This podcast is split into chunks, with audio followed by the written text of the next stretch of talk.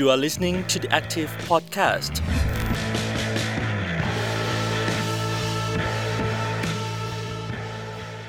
สวัสดีค่ะ ขอต้อนรับคุณผู้ฟังทุกท่านเข้าสู่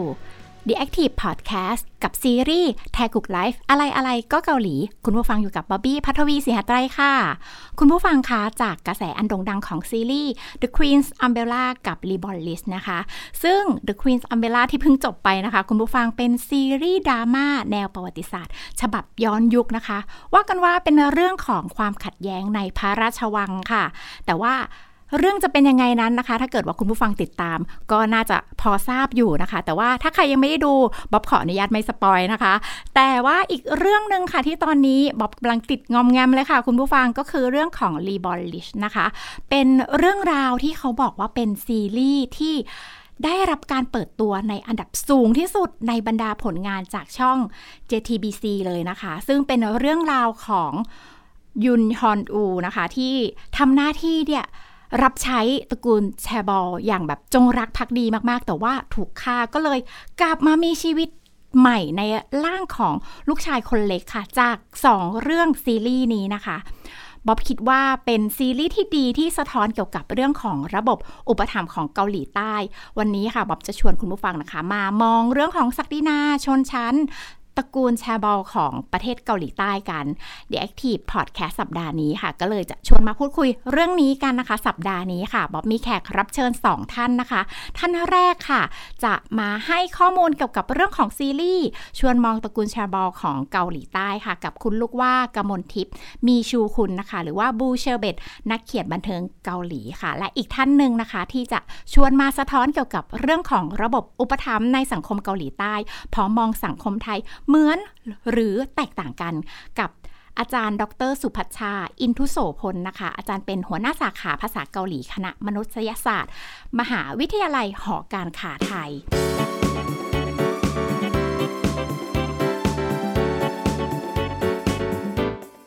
คุณลูกว่าคะ คือจากกระแสโด่งดังของซีรีส์ The Queen Umbrella กับ Demolish เนาะบ๊อบก็เลยชวนคุณลูกว่ามาพูดคุยเรื่องนี้กัน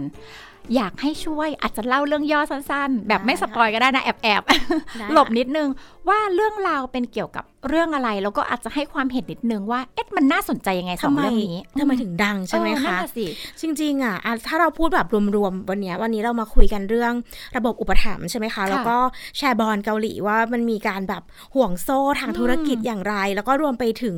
การเอ่อแย่งชิงเพื่อแย่งชิงบัลลังก์โชว์ซอนอะไรอย่างเงี้ยค่ะใช่ไหมคะอะเราจะพูดว่าจริง ๆ แล้วสองเรื่องเนี้ยมันมีแกนที่คล้าย ๆกันอยู่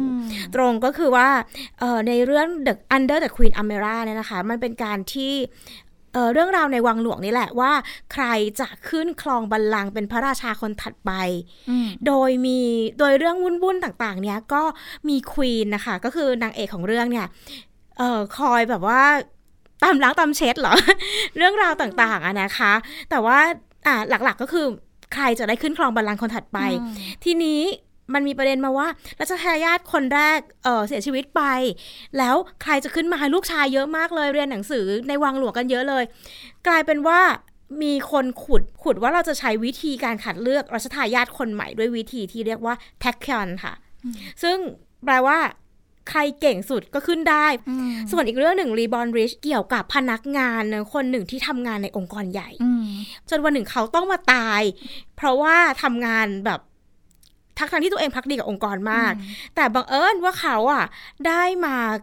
จะเรียกว่าเกิดใหม่ได้ไหมอะอืมประมาณนั้นชาเนาะติที่สองเออชาติที่สองแต่ว่าเป็นชาติที่ย้อนอดีตไปนะคะค่ะในยุคที่เกาหลีอะอยู่ในกึ่งกลางระหว่างที่จะได้ประชาธิปไตยเต็มใบอืมกำลังจะเลือกตั้งประธานาธิบดี พระเอก ไปเกิดไปเป็นหลานคนเล็กใช่ไหมคะใช่ซึ่งจริง ๆ แล้วอะตระกูลเอ่อบ้านของพระเอกอะโดนอัปเปหิออกจากตระกูลไปแล้วด้วยซ้ำอืมแต่ว่ามีความสามารถพิเศษบางอย่าง อยากรู้อนาคต จริง ๆ แกก็ไม่ได้อยากรู้หรอกแต่แกมาจากโลกอนาคตไงแล้วแกทำงานทุกอย่างให้บริษัทนี้แกก็ต้องรู้แบบว่า ประวัติบริษัทประวัติท่านประธานรวมไปถึงประวัติการพัฒนาเศรษฐกิจของเกาหลี จริงๆอะอยากจะให้ดูชื่อภาษาเกาหลีอืมของเรื่อง Reborn Rich นะคะ จริงๆ ชื่อภาษาเกาหลีคือแชบอนจิบมังแนไอดลอะมังในอาดิลใช่ก็คือแชร์บอลจิบก็คือครอบครัวครอบครัวแชร์บอลแชร์บอลแชร์บอลก็แปลว่ากลุ่มธุรกิจใช่ไหมคะ จิบก็คือบ้าน ส่วนมังในอาร์คือลูกชายคนเล็กอืมเนี่ยเราจะเห็นความคอนทราสต์กันก็คือเฮ้ยอันแรกใหญ่ครอบครัวแชร์บอลแต่ว่าพอสุดท้าย คำที่สองคือเป็นแค่ลูกคนเล็ก แล้วมันจะมีบทบาทอะไรอืมแต่คำที่เป็นมังในอาร์เนี่ยแหละ มันคือมันเหมือนตัวละครลับอะไรอย่างเงี้ยค่ะอืมทำไมอะมาไกลมากถามว่าทำไมถึงแบบคนเกาหลีถึงสนใจอืมใช่ปะเพราะว่าอย่างเรื่องควีนโรมอะเราจะเห็นว่าอย่างปี 2021ที่ผ่านมาเนี่ยค่ะ มันจะเป็นปีที่ซีรีส์พีเรียดที่เกาหลีอ่าเขาเรียกว่าใช่ซากึกอะนะคะค่ะมันดังมากมันมีหลายเรื่องจริงมากจริงอืมแต่ว่าเรื่องเนี้ยมันแบบ แบบใหม่แบบสับมาก เพราะว่าตัวตัวควีนเองอะ่ะเขาไม่ได้มีความคิดตามขนบของจื้อตลอดเวลา ซึ่งเราว่าของจื้อเกาเกาหลีไม่ได้รับของจื้อตรงตรงๆมานะคะ เป็นเป็นเป็นนีโอคอนฟิชเชนนิสอีกทีหนึ่งเป็นของจื้อใหม่ เขาก็จะตีความแบบว่า ผู้หญิงต้องทำแบบนี้ ผู้ชายต้องทำแบบนี้ เป็นลูกต้องปฏิบัติแบบนี้ เป็นราชาต้องปฏิบัติแบบนี้ แต่ว่าตัวควีนเองอะเห็นคนแบบที่เป็นคนเป็นมนุษย์ที่มีความเท่าเทียมกัน ดังนั้นมันดีนะ ที่มันเป็นซีรีส์แนวย้อนยุค แต่คนดูอะเป็นคนปียุคปี 2022 นะ คุณไม่ได้ทำให้คน 500 ปีที่แล้วดูนะ ดังนั้นคุณพูดอะไรที่มันเป็นความสดใหม่เป็นสิ่งที่อืมอืมคนอยากฟังอะ นะคะ ส่วนเรื่อง Reborn Rich เนี่ยที่ถามว่าทำไมมันถึงดังขึ้นมาได้อะก็อยากให้ย้อนไปสักสองปีที่แล้ว มันจะมีซีรีส์ดัง ๆ อย่างเช่นเรื่อง Itaewon Class หรือเรื่อง Startup สองเรื่องเนี้ยมีคนบอกว่ามันสนุกนะ แต่ว่าถ้าเอามา คิดว่าเราทำได้ไหมอะ มันดูขายฝันเกินไปนะมอย่างเช่นตัวอิตาวันคลาตัวเท่าแก่พักแซรอยเป็นผู้ชายธรรมดาธรรมดาแหละ โอเคพ่อตายทิ้งตังค์ไว้ก้อนหนึ่ง แล้วก็เอาไว้ให้เพื่อนเล่นหุ้นได้มามีมีทุน สุดท้ายนางจะไปโค่นแชร์บอลที่เคยทำลายครอบครัวตัวเองอย่างเงี้ยอืมเออ ซึ่งแบบความจริงยากมาก มันสนุกไหมมันสนุกนะอ๋อแต่ถามว่าทำได้จริงเหรออืมใช่ไหมคะ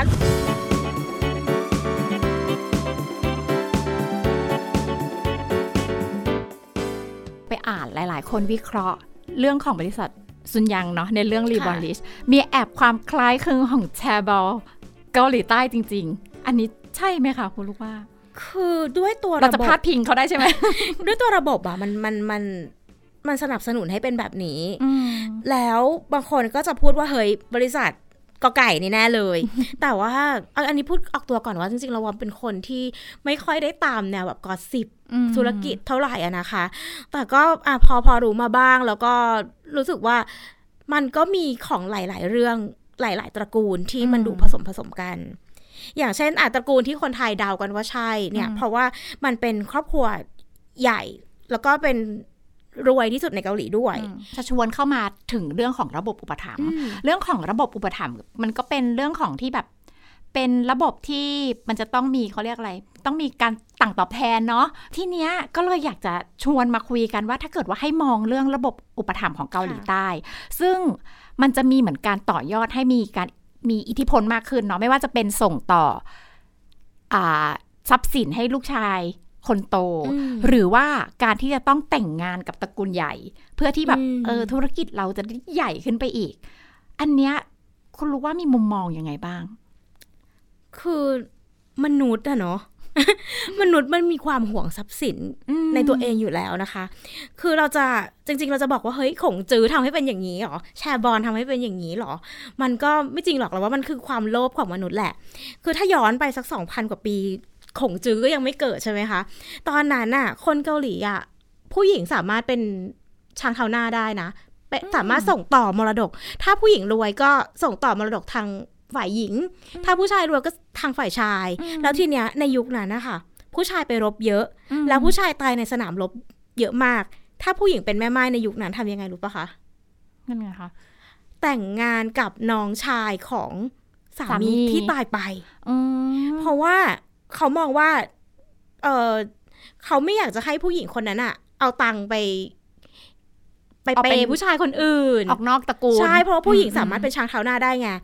ทีนี้เออหรือว่าไม่ไม่อยากให้แบบว่า พอแบ่งสมบัติกันแล้ว แล้วฝ่ายชายก็เอาไปทำอย่างอื่นเนี้ยค่ะ ดังนั้นก็เลยมีวิธีแบบนี้อืมดังนั้นถึงได้บอกว่ามันมาเรื่อยๆ แล้วพอยุคของจือเนี่ยเห็นชัดเจนว่า จะต้องมีลูกชายสืบสกุลนะ จะต้องมาในแบบครอบครัวที่ มีมีชาติตระกูลที่สูงส่ง เขาจะมีชื่อสายตระกูล แล้วก็มีชื่อบ้านนะคะแล้วก็ในยุคปัจจุบันอะเราจะมองว่าพอมันเป็นยุคของแชร์บอลแล้วอะเรื่องของชาติตระกูลมันก็อาจจะไม่ได้สำคัญเท่าใครมีเงินและคอนเนคชันอ่าใช่ไหมคะอย่างเอ่อถ้าเราพูดอะอันนี้ออกชื่อได้นะ เพราะว่าไม่ได้พาดพิงเรื่องส่วนตัวนะคะค่ะอย่างเอ่อซัมซุงอย่างเงี้ยอ่าอย่าง LG อย่างเงี้ยอืมสองสองบ้านนี้มาจากครอบครัวที่เป็นชนชั้นสูงเก่า ก็ร่ำรวยกันมานานแล้วแหละ แต่ถ้าอย่างตัวฮุนไดค่ะยอนแดงเงี้ยหรือว่าเออลักเต้พวกนี้เออก็จะมาจากครอบครัวสามัญชนธรรมดาที่แบบปักกัดดินถีบจนร่ำรวยขึ้นมาได้อย่างเงี้ย ดังนั้นมันจะมียุคที่ใครดีใครได้อะมก็คือยุคสงสงครามเกาหลีนั่นเอง ว่ามันจะต้องใช้ เช่นแบบบางบริษัทก็ ขายเออติดต่อซื้ออาวุธให้กับทางกองทัพ หรือว่าพอหมดช่วงสงครามไปแล้ว มันก็เป็นช่วงฟื้นฟูเศรษฐกิจใช่ไหมคะ รับสัมปทาน สร้างเขื่อน สร้างถนน หรือว่าไปรับสัมปทานต่างประเทศ แบบว่าช่วงนั้นตะวันออกกลางก็ก็ทำธุรกิจเยอะ ดังนั้นก็จะใช้เงินเอ่อดังนั้นพวกนี้ก็จะได้เม็ดเงินมาเยอะมาก ซึ่งมองว่าตัวระบบอุปถัมภ์อะมันก็จะมาจากตรงนี้ด้วย ซึ่งมันเป็น ของยุคใหม่นะเขาไม่ได้ดูนะว่าคุณมาจากแบบสายตระกูลผู้รากมากดียังไง แต่คุณมีเงินหรือเปล่าล่ะ คุณมีกลุ่มธุรกิจหรือเปล่าล่ะ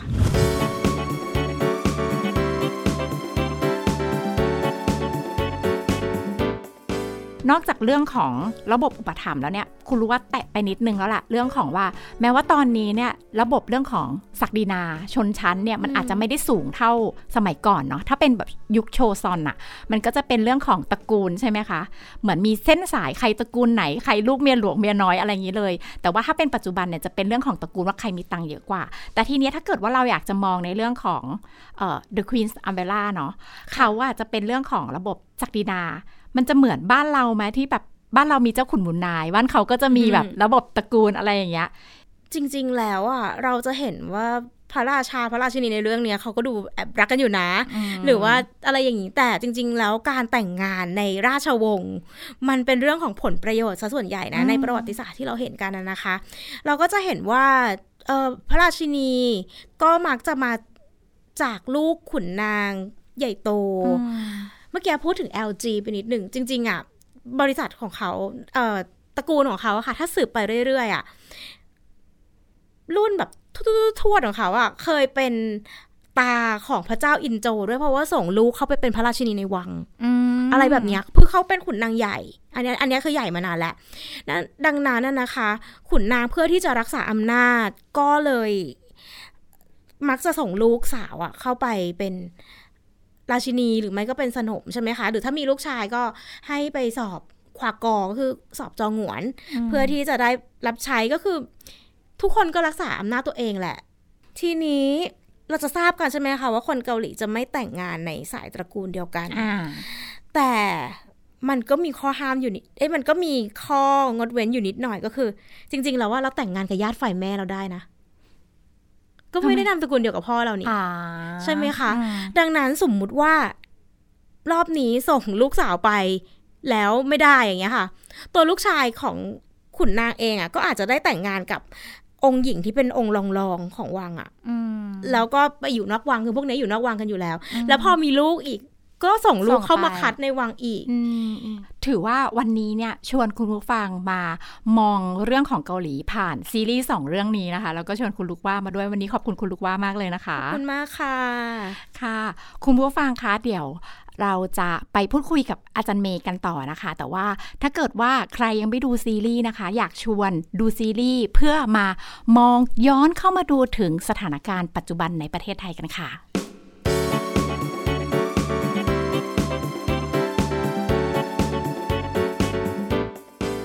อาจารย์เมย์คะ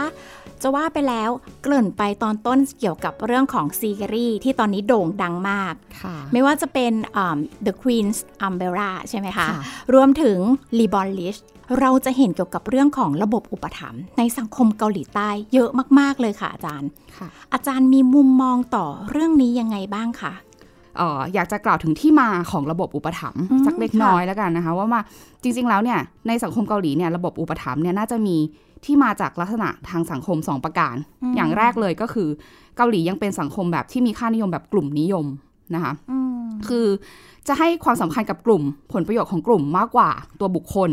อืมแล้วก็คนเกาหลีเนี่ยจะให้ความสำคัญกับ สายเลือด ครอบครัวพวกพ้อง องค์กรที่ตัวเองเป็นสมาชิกอยู่นะคะอืมและอีกประการหนึ่งก็คือระบบชนชั้น คุณบ๊อบบี้ดูละครน่าจะเห็นที่สมัยโชซอนโบราณของใช่เกาหลีใช่จะมีชนชั้น 4 ชนชั้นเนาะนะคะ ก็มีชนชั้นยังบันที่เรารู้จักจะเป็นขุนนางค่ะระดับกลางถึงระดับสูง มีชนชั้นชุงอิน หรือว่าชนชั้นกลางนะคะ ที่เป็นอ่าผู้เชี่ยวชาญเป็นขุนนางระดับล่างลงไป แล้วก็ชนชั้นสังมินที่ประกอบไปด้วยชาวนา หรือว่าชาวบ้านที่เป็นประชาชนส่วนใหญ่ของประเทศนะคะแล้วก็ชนชั้นชอนมิน ที่มีสถานภาพต่ำสุดของสังคม จะประกอบไปด้วยทาสมูดังหรือว่าหมอดูร่างทรงหมอผี พวกนี้แล้วก็มีกีแซงนักแสดง ซึ่งแน่นอนผู้ที่มีสถานภาพทางชนชั้นที่ต่ำกว่าเนี่ยก็ต้องพึ่งพา ผู้ที่มีอำนาจสูงกว่าใช่ไหมคะค่ะทางในเรื่องการคุ้มครองพึ่งพาทรัพยากรเศรษฐกิจต่างๆ เนี่ยนะคะอะอะประกอบกับขงจื้อนะคะขงจื้อลัทธิขงจื้อในเกาหลีเนี่ยยังมีอิทธิพลอยู่สูงมากๆนะคะอะซึ่งขงจื้อเน้นคุณธรรม แล้วก็ความกตัญญูมากๆ ฉะนั้นเนี่ยผู้ที่ได้รับการอุปถัมภ์เนี่ยหรือได้รับการช่วยเหลือในรูปแบบต่างๆเนี่ยก็มักจะต้องตอบแทน ผู้ให้ใช่เป็นรูปแบบค่ะสิ่งของให้ของขวัญอืมดูในละครจะเห็นบ่อยๆมอบของขวัญให้ แล้วก็มอบความจงรักภักดีสนับสนุนนะมันกลายเป็นเหมือนธรรมเนียมปฏิบัติในเกาหลีไปแล้ว ซึ่งก็ปฏิเสธไม่ได้ว่ามันก็มีจริง แล้วก็มีอยู่ถึงทุกวันนี้เลย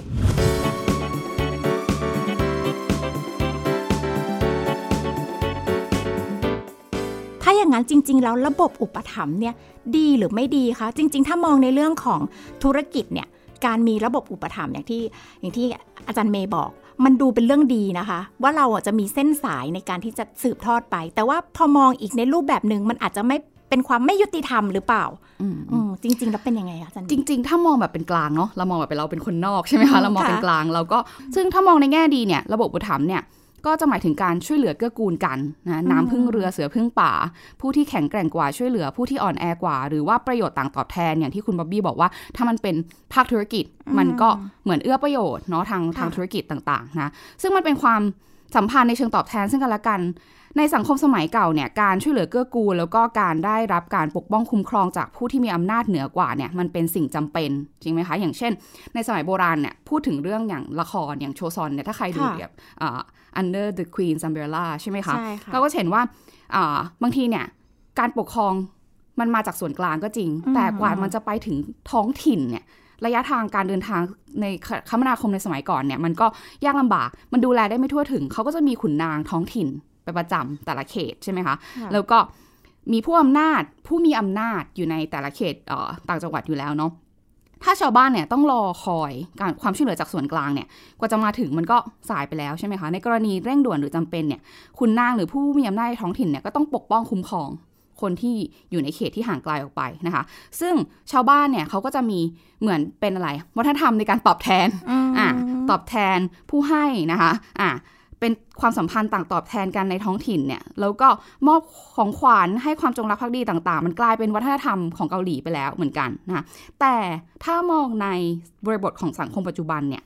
ระบบบุถามแน่นอนมันก็ส่งผลดีต่อผู้ที่อยู่ในเครือข่ายของความสัมพันธ์นั้นๆเนาะก็อ่ามีผลดีต่อผู้ที่มีส่วนได้ส่วนเสียนะคะ แล้วมันก็อาจจะส่งผลให้เกิดความร่วมมือในการสร้างสรรค์ ผลักดันหรือพัฒนาสิ่งต่างๆ ในสังคม ที่อาจจะก่อให้เกิดประโยชน์ต่อส่วนรวมเป็นวงกว้างด้วยก็ได้ เช่นเดียวกันใช่ไหมคะ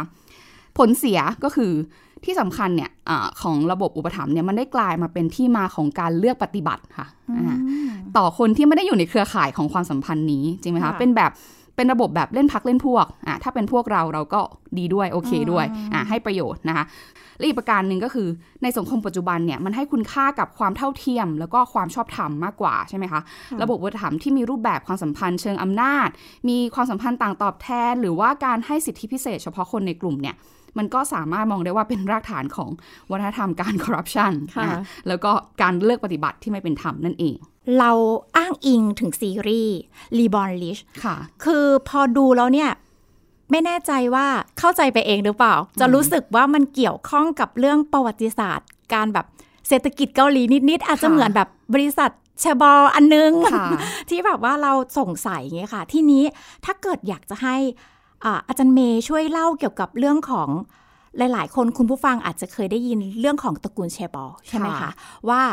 เป็นบริษัทยักษ์ใหญ่ของเกาหลีนะ จริง ๆ ถ้าเกิดว่าเราพูดถึงเรื่องเศรษฐกิจเกาหลีกับตระกูลแชร์บอลแล้วเนี่ยค่ะมีประวัติศาสตร์ การพัฒนาหรืออะไรที่เกี่ยวข้องกับแชร์บอลสามารถมาแชร์ให้ฟังหน่อยได้ไหมคะอืมได้เลยค่ะ ก็เรื่องนี้รีบอนริชเนี่ยก็จะดำเนินเรื่องอยู่ช่วงประมาณยุค 80 เนาะถึงประมาณต้นปี 2000ค่ะใช่ไหมคะประมาณนั้น ซึ่งมันช่วงนี้เนี่ยเป็นช่วงสำคัญมาก ๆ ของเศรษฐกิจเกาหลี เพราะว่ามันเป็นช่วงที่เศรษฐกิจเกาหลีกำลังเจริญเติบโตอย่างรวดเร็ว แบบกราฟพุ่งขึ้นอย่างเดียวเลยนะคะซึ่งตอนนั้นเนี่ย ไอ้นโยบายพัฒนาเศรษฐกิจของเกาหลีเนี่ยที่มันเน้นกลุ่มอุตสาหกรรมเฉพาะที่รัฐบาลกำหนดเนี่ยทำให้มีผู้ประกอบการบางกลุ่มได้เปรียบมาก ๆ ในการแข่งขันนะคะซึ่งผู้ประกอบการหรือบริษัทต่าง ๆ ที่ได้รับผลประโยชน์จากนโยบายส่งเสริม และพัฒนาเศรษฐกิจเพื่อการส่งออกในช่วงปี 70 ที่อธิบายไปเมื่อสักครู่นี้นะคะค่ะหลาย ๆ บริษัทเนี่ยได้กลายมาเป็นกลุ่มบริษัทยักษ์ใหญ่ของเกาหลีในวันนี้ ซึ่งก็คือกลุ่มบริษัทแชร์บอลนั่นเองนะคะ อย่างเช่นพวก Hyundai Motors นะคะ คนไทยเรียกคุณได Hyundai นะคุณไดใช่ Motors LG Samsung แล้วก็ SK นะคะที่เรารู้จักกันดี แต่ลักษณะพิเศษที่สำคัญอย่างหนึ่งของแชร์บอลเลยก็คือค่ะบริษัทที่ ผู้ถือหุ้นรายใหญ่และผู้บริหารในตำแหน่งระดับสูงๆเนี่ยจะมีความผูกพันกันทางสายเลือดอ่าในประเทศเกาหลีเนี่ยบริษัทที่ถูกเรียกว่าแชร์บอลหรือตระกูลแชร์บอลที่ที่คนไทยชอบเรียกเนี่ยไม่ได้มีแค่กลุ่มธุรกิจขนาดใหญ่นะคะที่เรียกว่า대기업หรือว่ามีมูลค่าทรัพย์สินเกือบเกือบ8,000 ล้าน US ดอลลาร์นะคะค่ะหรือบริษัทที่เรารู้จักกันเท่านั้นยังมีอีกหลากหลายบริษัทเลยหรือว่าสายตระกูลที่อาจจะมีขนาดเล็กกว่านะคะแต่คุณสมบัติหลักที่จะเป็นแชร์บอลได้เนี่ยก็คือเป็นธุรกิจ ในตระกูลอ่า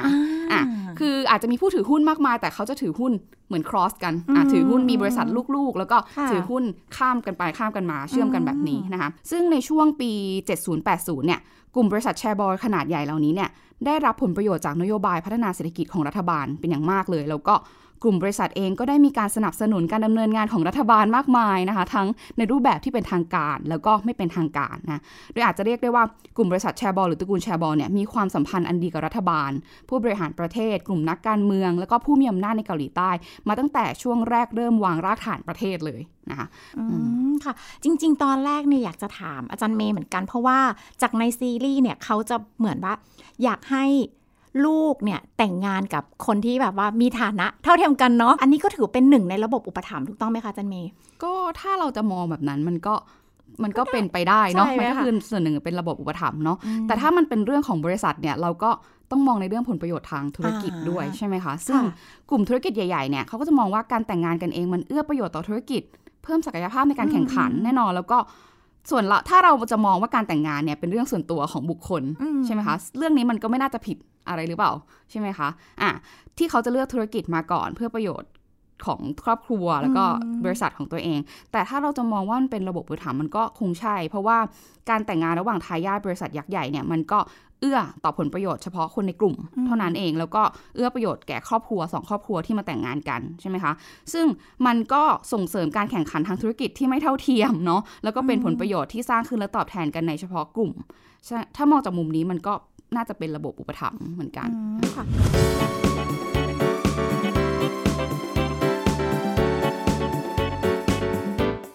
ปัจจุบันเนี้ยค่ะ จริง ๆ จากซีรีส์ที่เราคุยกันมันมันยุคเมื่อประมาณแบบ 80เนาะ80 90 ต้น 2000 อะไรเงี้ย แต่ว่าถ้าในปัจจุบันล่ะคะ ปี 2022 เนี่ย ระบบอุปถัมภ์ของเกาหลีใต้นี่เป็นยังไงบ้างคะ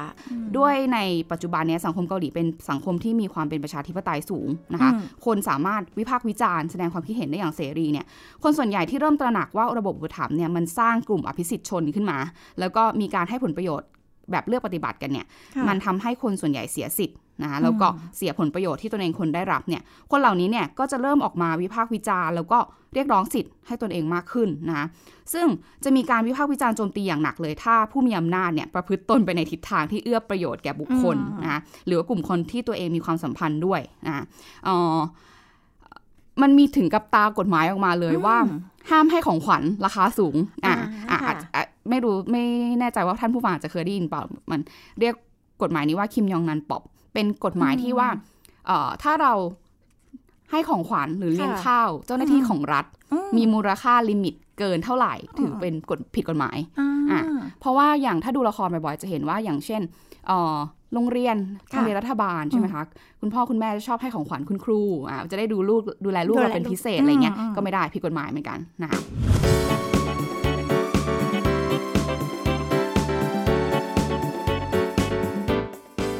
อมองระบบอุปถัมภ์ที่เกาหลีใต้ค่ะอาจารย์เมย์แล้วถ้าเกิดว่าบ๊อบอยากจะชวนอาจารย์เมย์ลองมา มองย้อนที่ประเทศไทยบ้าง อาจารย์เมย์คิดว่า ระบบอุปถัมภ์ของเกาหลีใต้กับประเทศไทย มีความเหมือนหรือว่าคล้ายกัน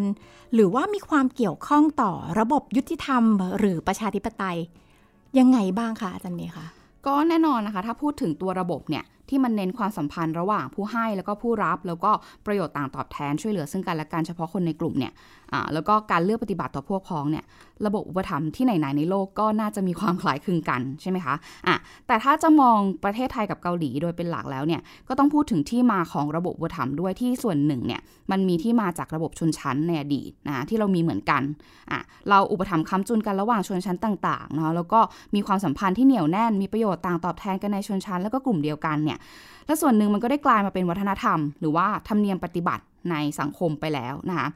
ซึ่งสิ่งเหล่านี้เนี่ยมันเกิดขึ้นก่อนที่ประชาธิปไตยจะได้เข้ามาสู่ทั้งสองสังคมซะอีกนะคะซึ่งการที่ระบบอุปถัมภ์เนี่ยมันฝังลากลึกลงไปในสังคมที่มีประวัติศาสตร์อันยาวนานเนี่ยค่านิยมแบบประชาธิปไตย แล้วก็ความเท่าเทียมยุติธรรม ที่เป็นค่านิยมแบบสังคมสมัยใหม่เนี่ยมัน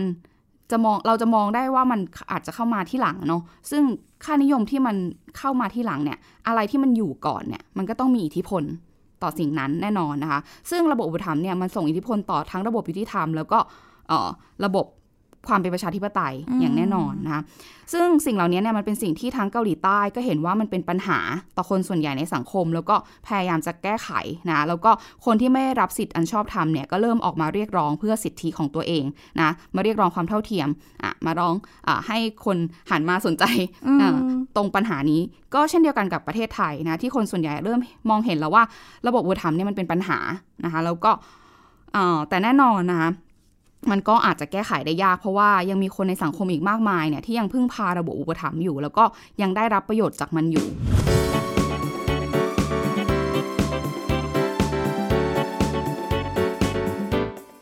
จริงระบบอุปถัมภ์เนี่ยไม่ควรที่จะมีอยู่ในสังคมสมัยใหม่แล้วเนาะเพราะว่าเขาบอกว่าสังคมสมัยใหม่สังคมยุคนี้เนี่ยควรที่จะเป็นสังคมที่มีความสัมพันธ์ว่าทุกคนต้องเท่าเทียมกัน แน่นอนว่าทุกคนก็หวังว่าสังคมสมัยใหม่ มันควรจะเป็นเช่นนั้นใช่ไหมคะ มันควรจะเป็นสังคมที่มีความเท่าเทียมกันในทุกมิติ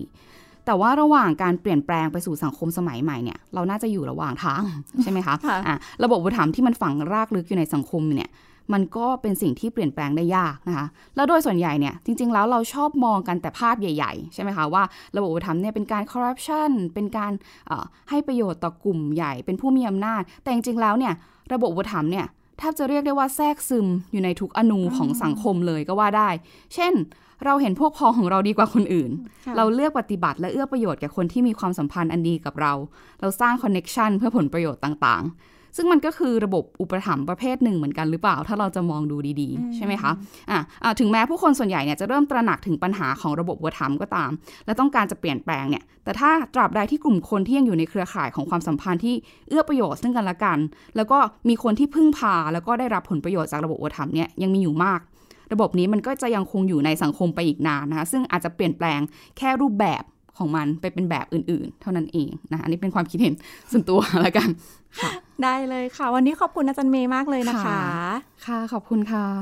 ค่ะ คุณผู้ฟังคะสำหรับเรื่องราวในวันนี้นะคะ ถ้าเกิดว่าเราพูดคุยกันถึงเรื่องระบบอุปถัมภ์ถ้าสุดท้ายแล้วนะคะ การที่มีระบบอุปถัมภ์เนี่ยจะทำให้คนเนี่ยกลายเป็นอภิสิทธิชน อาจจะเกิดการ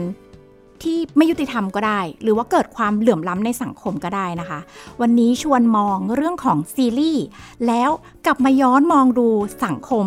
ในบ้านเราบ้างนะคะ เผื่อว่าอาจจะเป็นจุดเล็กๆ ก็ได้นะคะ คุณผู้ฟังที่จะทำให้เรารู้สึกคิดรู้สึกตระหนัก แล้วอาจจะนำไปสู่ความเปลี่ยนแปลงในสังคมได้ แม้ว่าจะเป็นเรื่องราวเล็กๆ ที่เราฉุดคิดกันขึ้นมาได้นะคะ แล้วพบกับซีรีส์แทกุกไลฟ์อะไรๆก็เกาหลีในตอนต่อไป สำหรับสัปดาห์นี้ สวัสดีค่ะ You are listening to the Active Podcast.